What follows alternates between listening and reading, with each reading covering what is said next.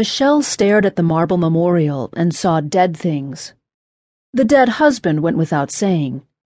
The man she had known more than half of her life was literally six feet beneath her designer flats, or at least his body was. Where his enterprising mind was at the moment was anyone's guess. But when she looked at the ornate gravestone, the handiwork of a celebrated local artisan and longtime friend, she also saw a dead marriage and dead dreams. She had expected as much. Gravesites, by nature, brought out memories and regret, and this one, located atop a forested bluff, was no different. Once the site of many tears, it was now a place for deep reflection. Scott Richardson hadn't been a bad husband. All things considered, he'd been a pretty good one. The founder of a wildly successful software company, he'd been a good companion and an even better provider for his wife of 24 years.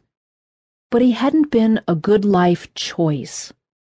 Michelle Shelly Preston Richardson thought about life choices as she stood before the final resting place of the only man, besides her long deceased father, who had ever mattered.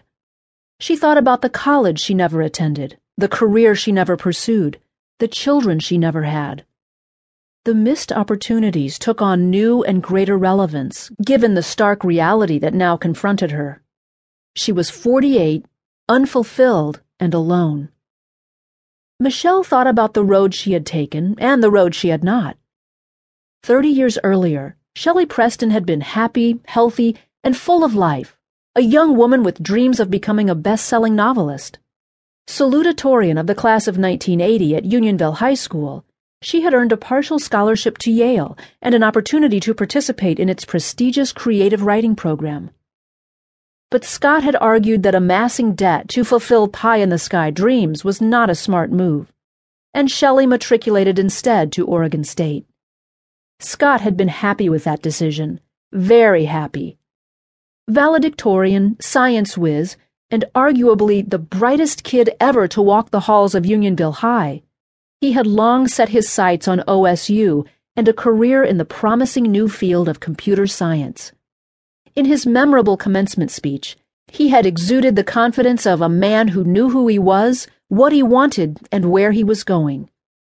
He had been ready for life's great journey. But it was not a journey he had wanted to make without the free spirited gymnast and clarinet player he had dated for nearly a year.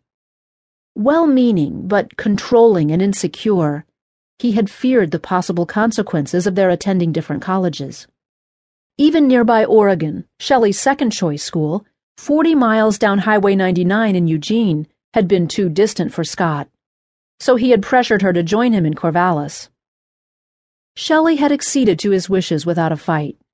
Shattered and lost following the tragic, senseless death of her best friend, she had sought comfort, security, and direction and had found all three in her boyfriend's reassuring arms.